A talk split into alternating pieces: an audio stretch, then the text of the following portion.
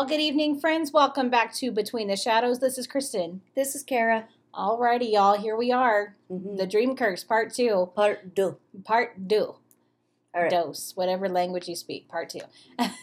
so it's a pretty quick lead-in. We're just going to continue the story here. We left off with the death of Dr. Lang. Yeah. Uh, we left off with who was the last person to have the dream? Julia. Julia was. and she's really, really fighting the urge, but right now they're in the middle of this experiment and they're probably at this point now less than 24 hours Yeah. down to needing to complete it. Yep. And, And, she's she's got to get this bug off her she back. hasn't told Mrs. Johnson yet, but she She's gonna. she's on the brink Yeah. um, and she's breaking.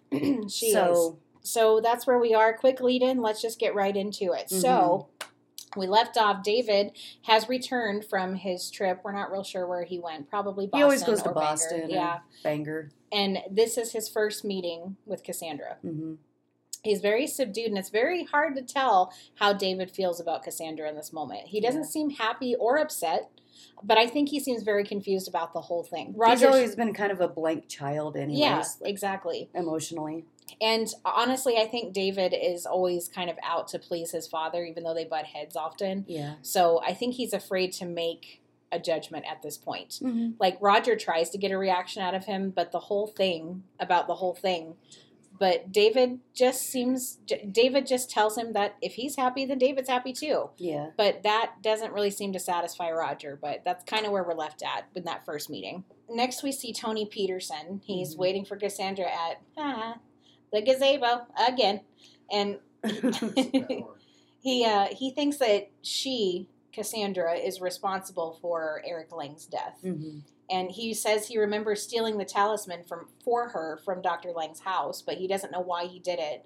But he thinks that she is responsible Yeah. and you know all this time he's been under her power but you know angelique has a way of making them forget that they did anything for her Right. and instead of addressing it she hypnotizes them again Yeah. Tony's one of those people.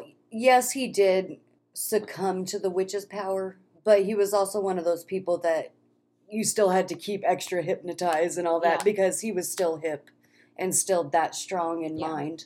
Yeah. To fight it at least that much to still be kind of sound of mind while under the curse, you know. i have a question though okay. i'm just curious i want, I want to get your thoughts on this but do you think that angelique used tony peterson because he resembled trask so much Um, obviously, it never. What obviously it was never. Um, what's the word? Um, hinted at. it was never addressed It- but just never curious at all. But I have thought about it. I have thought Yeah. about it, and it would be a perfect little pawn and yeah kind of get back laugh for Angelique, you know, to make her feel good because yes, I mean he was the witch hunter. I, I've, I've kind of wondered about that, you know, because Tony, you know, we've, we've kind of speculated on this that maybe Tony, his lineage is, is the Trasks. Maybe we, Yeah. we just we just don't know, but it's some it's something to speculate on. But I wondered about that if, if she if she chose Tony because he closely resembles. And, and she even let it be known, right? Like like his resi- there was some point I feel she might have made a comment that to herself or whatever that he actually resembled Trask. maybe I can't re- I can't remember exactly. I mean, there is there is one moment that could be my mind. I- But maybe I can't I can't quite remember, but there there is a moment where they have a séance and Tony is part of the séance because they're trying to reach Trask. And, and and Trask speaks through Tony, and all of a sudden Tony Peterson sounds remarkably like Reverend Trask. it's the, but- dude Jerry Lacy baby. yeah, yeah. So So switcheroo. so I don't know. That was a, that was a little buddy trail, but I just wondered. But so she hypnotizes him again and asks for his help with Julia keeping the dream curse to herself. you know, she yes. just wants Tony to follow her and find out why she's resisting. Right, right. Once he snaps out of her spells, she convinces him that he's falling in love with her and they share a kiss. Just as David walks up and sees it. Yeah. David has just gotten home, doesn't know how he feels about Cassandra, but sees Cassandra lay one on him, you know. Yeah. And so once she's back at Collinwood, Roger tells her that they are all set to go on their honeymoon and they should pack. And she obviously doesn't want to go because that would mean not being able to work her witchcraft at Collinwood. You can't sprain your ankle again, so Yeah, what's the next exactly. excuse? Are you going to die? but David comes back from being outside and finds her alone in the drawing room and he confronts her head on. Like David don't waste no time. He tells her that he saw her and Tony in the gazebo kissing and he plans to tell his father about it. Mhm. And David, David is like he is on one. He he's like he accuses her of you don't you don't love my dad. You don't love her at all. And Cassandra, oh well, screw you, little boy, causes him to lose his voice. Mhm. And she immediately calls for Roger to tell him what happened. This is her ploy to stay at Collinwood. Yeah. And Roger gives David a pad of paper and a pencil. He tries to write and he can't. But in this situation, this situation is exactly what Cassandra wanted. hmm And Roger postpones their trip until David is better. Yeah. Yeah. And so back at Dr. Lang's, Julia and Barnabas are going back and forth about the importance of doing the experiment this night, but Julia cannot focus long enough Yeah. because she cannot stop thinking about this dream. Yeah. And there's a knock at the door. Now, we don't expect it to be Mrs. Johnson because why would it be? Right. But they open the door and there she is. It's Mrs. Johnson. Hmm. And Mrs. Johnson's like, I have no idea why I'm here. I felt compelled to come here. yeah. And Julia, it's right on her lips, it's on the tip of her tongue, and Mhm. she fights with everything in her not to spill the details of the dream, but she cannot resist any longer. She Mhm. tells Mrs. Johnson the dream, Mhm. and all of a sudden now she can focus, and she focuses on Lang's notes. Yeah. So now that she's relieved, she's she's studying. She's studying Lang's notes and there's a there's another knock at the door. Yeah. It's Vicky and she wants to talk to Barnabas about why he's leaving Collinsport, Mm-hmm. about his little note that he left. Mm-hmm. And he, he tries to explain without really explaining as best he can. Yeah, yeah. He says his cousin will be here in a few days, and this is the story he's been telling the whole family.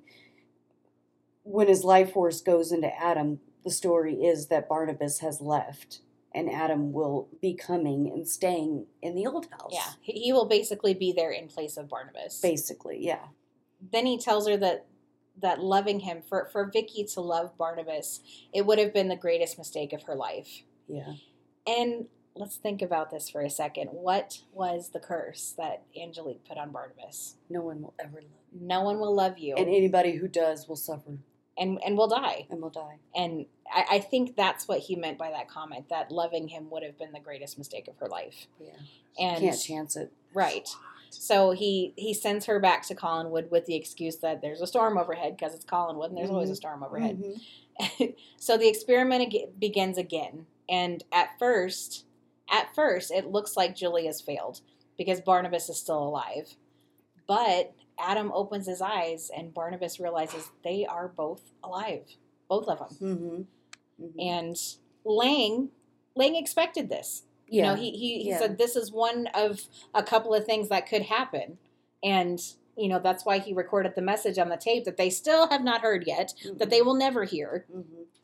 But Barnabas doesn't know what to do because he didn't tell Lang didn't tell Julia that this was a possibility. He didn't tell her that that both of them could end up living, Mhm. and they realize very quickly that Adam is much like a child and cannot speak or understand much of anything, and they worry that Adam is a monster. Mhm. But they also realize that Barnabas has enormous power over Adam because he is the one whose life force is at least partially alive in Adam Right. because they're both alive now. You Yeah. know, he kind of, I don't know, split it down the middle or something. I don't know. yeah. And at first, they're not sure if Barnabas is going to become a vampire when night falls. Yeah. And but night falls, and they discover that Barnabas has been cured of his vampirism. Yeah. So far, so good. So far, so good. But they learn that Adam has completely destroyed the lab where he was created, mostly Mhm. because everything scares him. He doesn't understand anything. He's Mhm. he's He's a baby. He's a baby, but he's a grown man. You know. Mhm. Barnabas comes in the lab with a with a gun drawn, not realizing that if he kills Adam, he'll revert back to being a vampire. Right. And after his very large tantrum, Adam passes out like a little baby, you Mhm. know. Mhm. And Julia talks Barnabas out of killing him and explains to him that he's just like a child and needs to be given the chance to learn like any child would. yeah. And Julia gives him an injection and they decide to move him to the basement of the old house so they can start teaching him, you know, right. Right. how to be a man and speak and, you know, Get out of Lang's jazz. house so Yeah. that can be closed and we'll I- move on. Exactly. Yep. Back at Collinwood, Mrs. Johnson is um, watching over David, who has still lost his voice. Mm.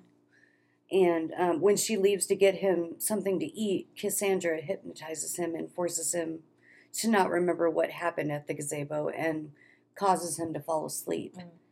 But when he wakes up, he can speak again and he doesn't remember remember not being able to speak or anything. Yeah, he tells his dad, he's like, I feel great. Like I'm, I'm great. yeah. Yeah. And you know, he, he doesn't remember a thing. You know, Cassandra was successful, whatever. And but this is because th- this is all because Mrs. Johnson wouldn't sleep because she was so worried about David. She wouldn't sleep. She's been up for like two days. right. I think is what is, is what Cassandra said. She's like, You've been up for two days, you need to sleep. Right. And once David is okay, she urges Mrs. Johnson, you know, you come here and sit on this couch. I'm going to make you sleep, you know, Mhm. seeming to be caring about it, but really, you know, that ulterior motive. Mhm. You know, she just wants her to sleep so that this stupid dream can continue. Yeah. And I, I mean, Mrs. Johnson, she's so loyal Yeah. to the family, especially to David. She cares so much for him. And even after he seems okay, she still refuses to sleep. hmm And I, I just, it, it brings me back to where Sarah Johnson first came on the scene. hmm You know, she came on the scene as a spy for, she was Bill Malloy's housekeeper. hmm And, and Burke Devlin engaged her, you know, get a job at Collinwood Spy on the Family. Yeah. And Bill Malloy is gone, Burke Devlin is gone, but Sarah Johnson is still here. hmm Sarah Johnson is still here and becomes very loyal to the Collinses. And it stays, she stays very loyal until the end.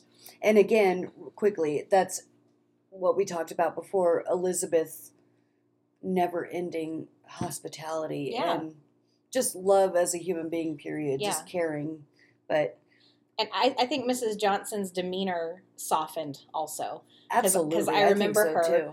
I re- remember her in the diner when Maggie was, you know, behind the bar and, you know, Uh-huh. serving. She would complain about how the mayo didn't taste fresh or anything. And right. I mean, Mrs. Johnson, that, that never let, some of that never left her. But she was like not- borderline crotchety. Yeah, yeah, and I think she lost some of that when she Yeah. came. You know, once she started working for the Yeah. Collinses, and she was no longer a spy Yeah. for for Burke. But Yeah.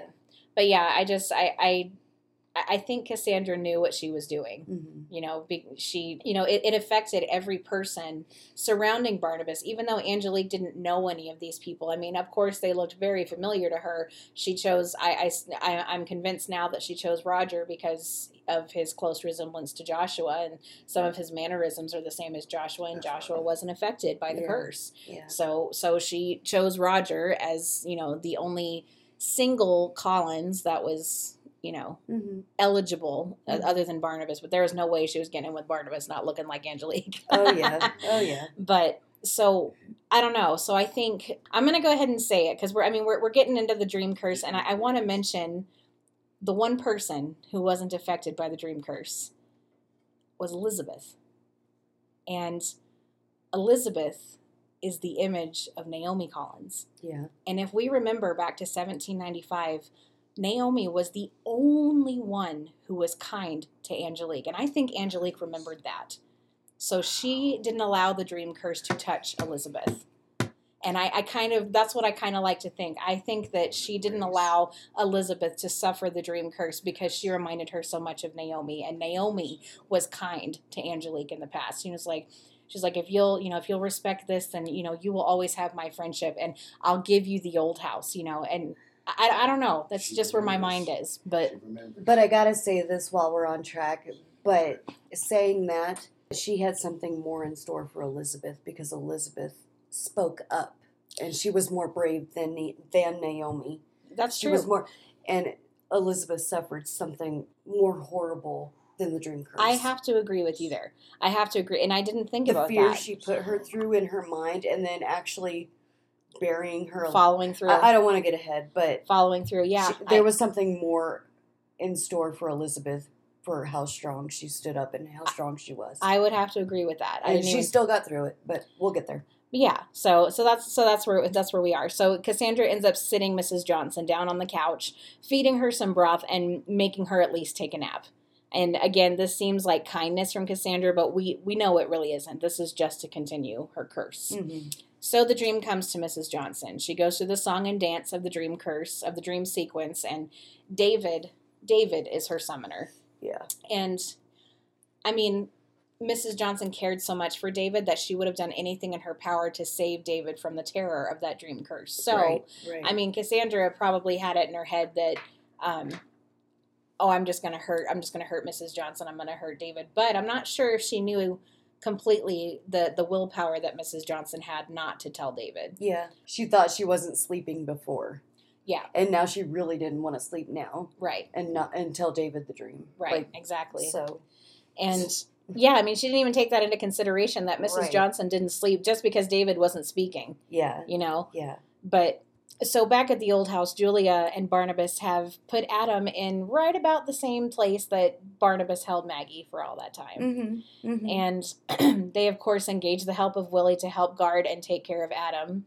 Um, they tell him, you know, he could strike out at him. He could be, you know, he has to be cautious and friendly and gentle with Adam. And they've realized that Adam reacts to pain in a hostile way. Yeah. So they warn Willie just to talk to him and not be rash and or act frightened by him, you know. yeah, And the first thing that Barnabas teaches Adam, he teaches him how to shake, you know, shake hands. mm-hmm. And unfortunately, I don't I don't think Barnabas was a very good teacher for Adam. And he he admits this later on. yeah, And you know, he's like you're not going to find me a good teacher. I'm sorry, you know. he was like I've lived for so long, I just expect people to know what to do. mm-hmm. And and I don't think I don't think Willie was the best person to take care of Adam. One, because he's fresh off the funny farm, and two, because Willie Willie doesn't have that mentality about him. no, I mean, he's a good handyman. He does incredible work, but he's not a leader. He's not and he's not a babysitter. anybody to look up to. I mean, if we remember know. when he was watching, he, when he was watching over Maggie when she was supposed to be Josette, Mhm. he wasn't really good for her then either. You Mhm. know, I, I- don't know, but I mean, what other option do they have at the moment? But exactly, exactly. so the only way Barnabas has been able to teach anything to anyone is if he puts them under his power, which thanks to Adam, he can no longer do. Yeah, So if we're being honest, you know, Willie, I mean, he sits down to watch over Adam and he sits down and lights up a smoke and just begins to talk to Adam. mm-hmm. And Adam, in his curiosity, tries to grab the cigarette but burns himself and he freaks out because, you know, Mhm. that's what he does when he Mhm. experiences pain. And Willie just gets completely spooked and runs out of the room without uh, securing it, so Adam escapes too. Yeah. and we have many instances of Adams escaping this room, many Yeah. instances. And Mrs. Johnson, who is trying to contain herself and terrified that she's going to run into David and tell him the dream, you know, the, the same thing that Julia has gone through. You know, Julia urges her just just leave Collinwood so you won't be tempted to tell David, Right. you know. right. And Willie comes tearing into the room looking for Julia to tell him that Adam has escaped. You know, he's lost in the woods like a scared kid, you know. Mhm. And Willie it just wants he just wants to tuck his tail behind you know between his legs and hide. He wants to find somewhere to hide Yeah. because he's so terrified of this guy, you know. It's like he doesn't Yeah. even know how to hurt you first of all. Mm-hmm. but Julia was like we got to find Barnabas. We need to find him. And Adam has found his way to the terrace at Collinwood and is being fascinated by the water fountain, you Mhm. know, Mm-hmm. and tries to drink from it and he Mrs. Johnson finds him who's been calling for David, you Yeah. know. Yeah. And she starts shouting and, you know, being like Miss Johnson does. And Mhm. Barnabas and Julia come to the rescue, but Adam's already gone. and Mrs. Johnson's nerves are already shot, and she decides that she's going to leave Collinwood for her safety as well as David's. Yeah. Barnabas and Willie finally find Adam in the woods after a while and take him back to the old house. And Julia gives him a sedative. A sedative. Sedative. gives him a sedative in drink form, but it doesn't last long because Adam is a big guy and he's got a lot It of It takes a lot to sedate him. strength, you know. And he realizes he's chained up. Um, even in his infant mind, he realizes that this is a bad thing. yeah. And Willie brings him something to eat. He's kind of a weenie about it. He is. he is. He's terrified of him for no real reason at this point. But Adam throws the tray of food off of his bed, and Willie gets spooked again easily, and he just runs out. I mean, I think I think that Willie has been through a lot. I mean, the last time we saw Willie, he was getting shot in the back. He, he barely lived. Right. You know, if it hadn't been for Dr. Woodard, he'd, he'd be dead. Yeah. You know, he, he's just recently been at Wyndcliff, so I don't. Again, I don't think Willie was the best person to take care of Adam because I don't think that Willie was in the best mental state. Yeah, of course. No. I, I think that Willie That's has right. a lot of PTSD yeah. from from everything that's happened to him up until this point. You know, yeah. being under Barnabas's power and Barnabas kind of abusing him at 1st You Mhm, know, mhm. and then you know the whole thing with Maggie and you know having to keep that secret and we killed that girl Barnabas. You know, Mhm. dealing with that and then being shot in the back. You know, it's Mhm. it's a lot for one person. You know, it's amazing that he's still standing. yeah. But he, t- he even tells Julia, he's like, I'd rather be at Wyndcliff than take care of this this guy. You know, yeah. Julia tells him, he's like, if you don't go back and take care of him, I won't allow you to come back out and I'll declare you incurable. And Yeah. I'm like, damn, Julia, that was a Barnabas thing just now. Yeah. I mean, that's the kind of thing that Barnabas would have threatened. Yeah. So, but what Willie learns that Adam likes things that are shiny and sparkly, you know, and uh, opens up the secret panel to show him some jewelry. Yeah. And Adam spots Josette's earrings, those beautiful green earrings that, that Joan Bennett had on in the very first scene of Yeah. Dark Shadows. Yeah. Um, and he remembers that she wore these when Barnabas ha- held her captive. And he takes the earrings and goes to the Evans cottage. He sneaks in and leaves them in Maggie's purse for her to find, you know. And this is the start of Maggie being obsessed with those earrings. And Mhm. It definitely drives the wedge between her and Joe. You Yeah. know, she's so obsessed with these. And he's like, Will you please just put these things down? Just put them down. Yeah. And they remind her of something that she's forgotten, but she can't seem to remember, you know. Mhm. And Maggie does, I mean, this is getting ahead, but she does eventually remember. Yeah. You know, she makes trips to the old house, you know, because the earrings lead her there and she can't figure out why. And, but I mean, Joe steals them out of her purse and has them appraised because he's worried they're stolen property, you know, and, Right. and they're very old and very, very, very, very, very expensive, you know, and whatever. It drive it drives a wedge between her and Joe. Yeah. But Julia has brought Eric Lang's tape recorder to Adam so that he can listen to the music. hmm And again, they still don't know about the hidden message that Eric left for Julia, but Adam hears it and eventually learns to say Barnabas's name. And Barnabas is like, "What? Where did you learn that?" You know, um, that mo- uh, like Barnabas had brought him some food or whatever, but he he only stays for a moment, and when he leaves, Adam is upset and like ends up breaking the chain off the wall and then breaking through the door. Yeah. I mean, Adam is very strong, and I mean, this was this was very Frankenstein like. You know, he made the guy very strong, but I'm not sure why. I'm not sure why Eric Lang felt the need to make him so strong. I, I don't know. I don't even know if that might have been part of the plan. It was Just just maybe just something like a side effect or Just- something. yeah. But Adam was. He was a big guy. He was tall. Had the great biggest hands I've ever seen, and Mhm, mhm. it was. I don't know. I don't know, but but he does escape again. This is you know another time where he escapes and Mhm. um, runs into David. yeah. Um, David goes out to play, and um, Roger stops and has a little chat with him. Nothing, nothing to write home about or anything. But this scene, apparently Cassandra has been working Roger because she has told Roger that Barnabas is not kind to her, and yeah. and he was like, "Why aren't you kind to my wife? You treat everyone else around here nicely." He was like, "Why can't you?"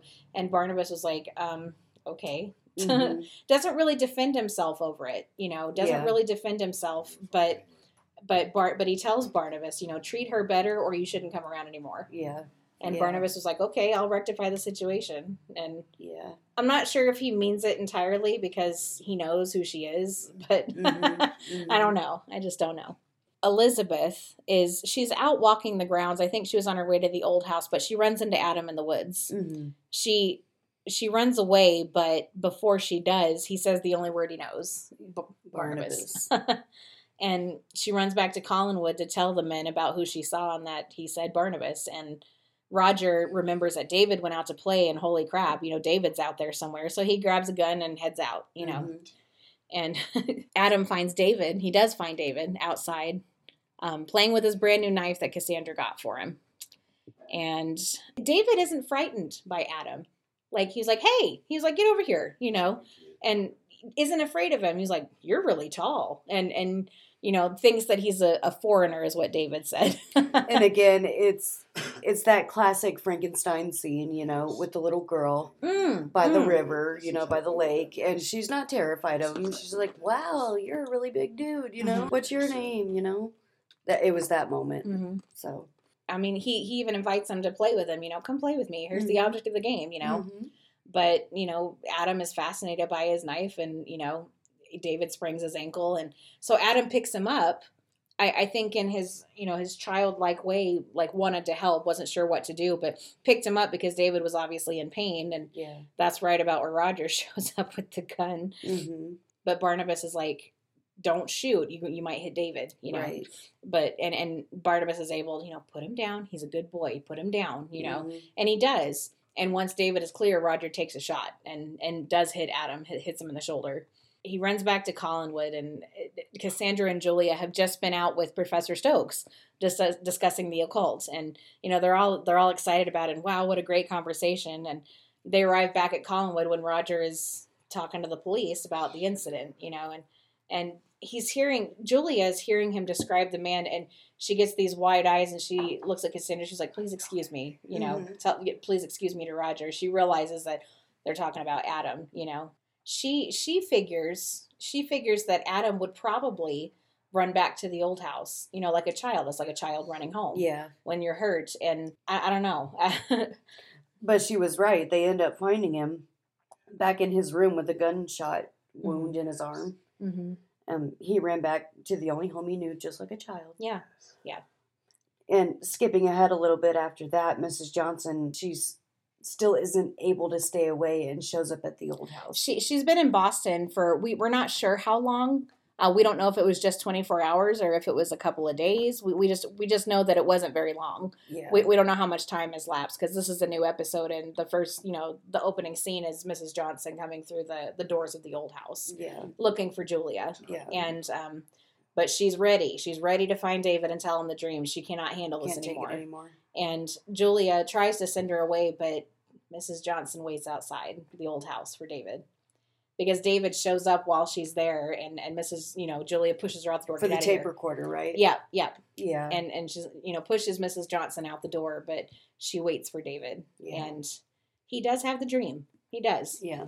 And Willie is his summoner. And Mrs. Johnson waits for him to wake up because she knows the terror that he's experiencing at this moment. Mhm. She waits for him Mhm. s- stays with him by his bed while he has the dream and and you know waits for him with open arms because she know he's going to wake up and freak out and he runs into her arms and uh, just just another testament of Mrs. Johnson Yeah. you know Yeah. you know he she didn't just tell him the dream feel relieved and leave again you know it was just I don't know it warmed my heart to see that you know Yeah. he woke up and there she was ready for him to jump into her arms you know so that was also an end of an episode um, the next episode we open up at the old house and there's willie sitting on the steps of uh, of the old house we don't see this this has already happened Yeah. david has already told willie the dream Yes.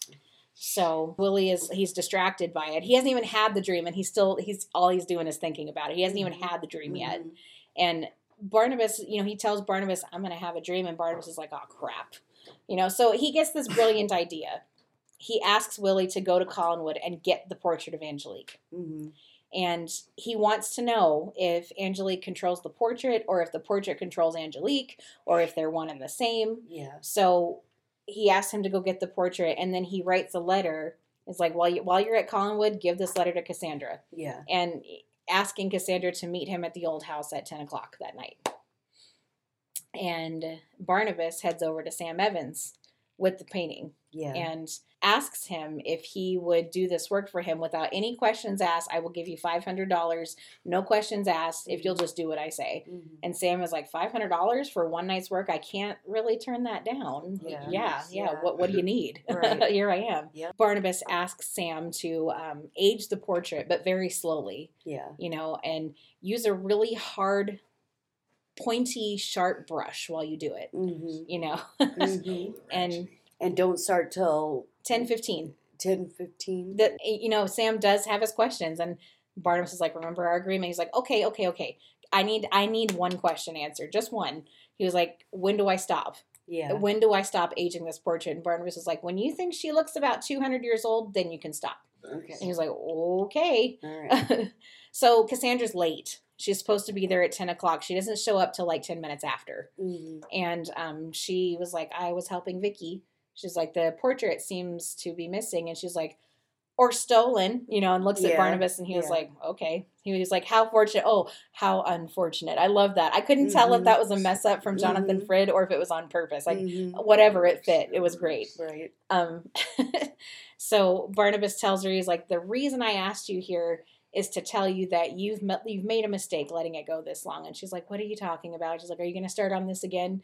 And she was like, "He's like letting me live this long or putting the curse on me. Whatever you plan to do, you've let it go on too long." And at that moment is when Sam starts to paint, and Cassandra begins to feel pain in her eyes and Mhm. in her cheeks and around her lips. And when Barnabas calls her Angelique, she doesn't correct him the second time. yeah. And he was like, and he tells her, he's like, he's like, you're gonna start aging, and it's gonna spread to the rest of your body. You know, look at your hands. Look her- at your hands. yeah, and her hands are all aged and Yeah. gross looking, and Yeah, yeah. so She runs out to um, the place of power, the gazebo, must be. and she summons Tony, and he sees a very aged Cassandra, and she begins to put him in a trance with his lighter. She begins asking who Barnabas could have asked to paint the age lines Yeah.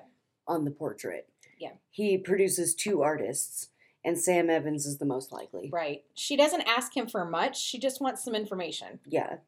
And, And- she she figures, you know, um, Angelique's not a dumb girl. She's Mhm, smart. mhm. She figures, you know, for it to be effective, it, it would have to be someone who knows their painting, who can paint and Mhm. can paint well. So, what artist do you know that the that the Collins have dealt with? And Mhm. you know, he produced Sam Evans and is like, you know, Sam. They're very close with the Collinses, and she, well, has he done any work for them? He's like, yeah, he painted Barnabas a couple of years ago. She's like, bingo. Yeah. yeah. so And at this moment, Carolyn catches the two of them. Yeah. On the terrace there, and what looks like canoodling. yeah, she she doesn't really know, but And Tony attempts, of course, to defend them, but she's not buying it. You know. yeah, and she she stays pissed off at Tony. She just she stays pissed Yeah. off. Like Yeah. like she, he calls up to Collinwood and Elizabeth was like, "Oh yeah, Carolyn." She's like, "If that's Tony, I don't want to talk to him." And Uh-huh. it kind of reminded me of of beginning Dark Shadows when she's got this thing uh, being obsessed with Burke and she's very being very petty. To, oh yeah. that that's what this kind of reminds me of. And, Mhm. and and Liz again tries to push her straight. You know, it's like you need to stop acting like this. Stop Yeah. doing this. You know, Yeah. but. I, I don't know. That's just kind of what it reminded me of. Yeah. But immediately after that, Cassandra runs off to Sam Evans' cottage. Yeah. And she demands her painting, and he refuses to give it to her. She warns him not to refuse, but he doesn't listen. Yeah. And she urges him to try to finish it, but he won't be able to. And that's when he loses his sight. yeah, this the when the thing happens. She walks out the door, Evans. and he's blind. the thing is though, she didn't blind him immediately. She said, Yeah. "Try to finish." The second you try to finish. he, he said, the second he picked up his paintbrush, his vision went dark. And Yes. I'm, I'm. It wasn't just like, okay, you're blind. It was like, try, try to finish. Yeah. And And Maggie finds him and she walks in the house, finds him, and immediately calls a doctor. But Sam demands that um, she just um, calls Barnabas. and get him here. Get him here. and I mean he's very forceful about it too. You know, it, it kind of reminds me of when someone is disabled pretty sudden like and they're very bitter about it and this is kind of how Sam hit me when it happened. Definitely. And you know, Maggie can't just pick up the phone and call Barnabas because there's no phone at the old house. So she Right. has to go down there and get him Mhm. and it's and but Julia is the one who answers the door and, and she was like, He needs you more, but he wants to see Barnabas, so can can you both come, you know, and Yeah. she tells her she tells her what's happened, and Willie is taunting Adam with the jewels again, and calls him stupid. He's like, "You're just stupid, Adam." You know, just just being very bully like to Adam Mhm, because he mhm. can be. Mhm. You know, Willie hasn't had a lot of people in his life that he's been able to overpower. Burke Devlin kicked his butt, you know, and um, Joe has already had a stab at him too because he showed up at Maggie's house, and you know, so I think that this is kind of a, a way for Willie to feel like a man Right. but um but barnabas catches him being a being a bully and barnabas looks through the jewel chest and can't find josette's earrings and Yeah, you know yeah. immediately blames willie because you know he's the li- likely suspect and willie gets all butthurt about it even though he is the one that stole them Yeah. he was like whatever barnabas i quit throws the necklace back in his hand he's like you can't quit where would you go back to Yeah. Wyndcliff you know and Yeah. so you know Barnabas does, and so this is uh, this is happening while Maggie is showing up and telling Julia the situation, and Sam wants to speak to Barnabas before Julia examines him.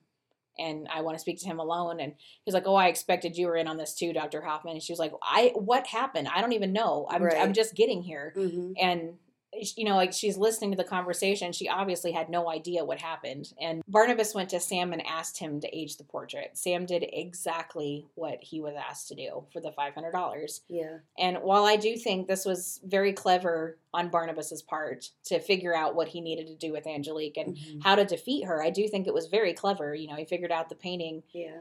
I do believe Sam had every right to be so angry with him. Absolutely. It's like it didn't cost Barnabas anything, but it cost Sam his sight. Mhm. And when Julia examined him, it was very clear to Julia, even though she didn't want to tell Sam, that it was likely permanent. You know, it's just that the, the nerve endings of the optic, it's, they're they're very pale. His his, Yeah. his his sight isn't coming back. And this is when Barnabas mentions, "Man, I, sh- I sure wish Eric Lang were still alive. You know, Yeah. I bet he could fix this. You Yeah. know." And um, Sam blames Barnabas because Barnabas, the, the portrait seemingly belonged to Barnabas, but it didn't. And Yeah. you know, Barnabas tried to, you know, I, I had permission, blah blah blah. You know, and felt like he was lied to. And Yeah, it felt it felt betrayed, and that was a perfectly fair feeling. I think. You know, Sam, you know, he was like, "What's a painter without his eyesight? You know, I can't paint if I can't see." hmm You know, so Sam basically lost everything in that one one night. Yeah. You know, because Barnabas, you know, needed him, and Mhm. And I, I really i really did feel bad for barnabas in this situation. He feels like he destroyed another life. And but julia comes back almost immediately with well you've suffered too. Mhm. and well i think she's absolutely right. I do think that this only adds to his suffering that Yeah. you know someone else is suffering too he knows the pain he's been through but i think barnabas thinks that for all the suffering he's been through he's also caused just as much suffering Mhm. to others. And in this moment, he feels a lot of guilt about what happened to Sam.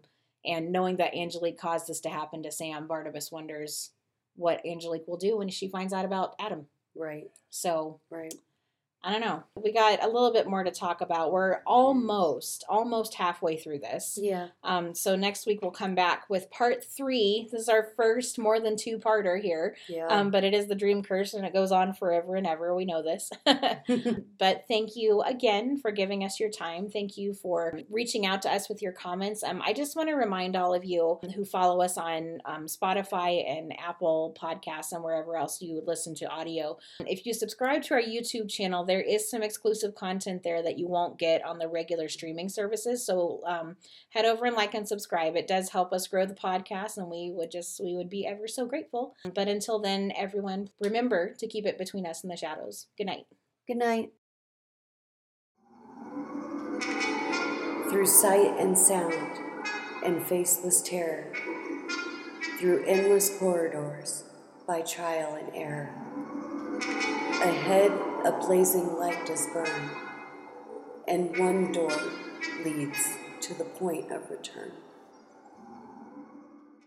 You've been listening to Between the Shadows, a Dark Shadows podcast. All original Dark Shadows music, video clips, images, and media are the sole property of Dan Curtis Productions and is only used to promote Dark Shadows and should not be distributed, copied, or reproduced.